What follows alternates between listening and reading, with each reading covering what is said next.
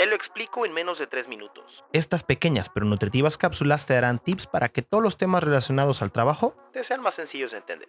Esta cápsula va para ti que estás buscando colaboradores, donde te explico cómo identificar las habilidades blandas y estará dividida en dos y esta es la primera parte.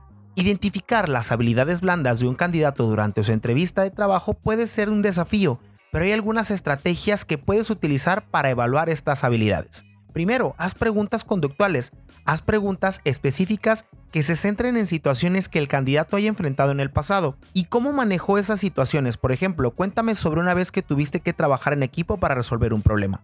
Arroba te busca. La segunda es observar la comunicación no verbal. En anteriores cápsulas te he hablado de este tema, pero presta atención a la forma en la que el candidato se comunica durante la entrevista, muestra confianza y seguridad en sí mismo, está abierto y dispuesto a escucharte, mantiene contacto visual. La tercera es evaluar su capacidad de escucha. Durante la entrevista, asegúrate de que el candidato esté escuchando tus preguntas y respondiendo adecuadamente. Si el candidato está más enfocado en lo que quiere decirte que en escuchar tus preguntas, puede ser una señal de la falta de habilidad de comunicación. ¿Qué opinas al respecto?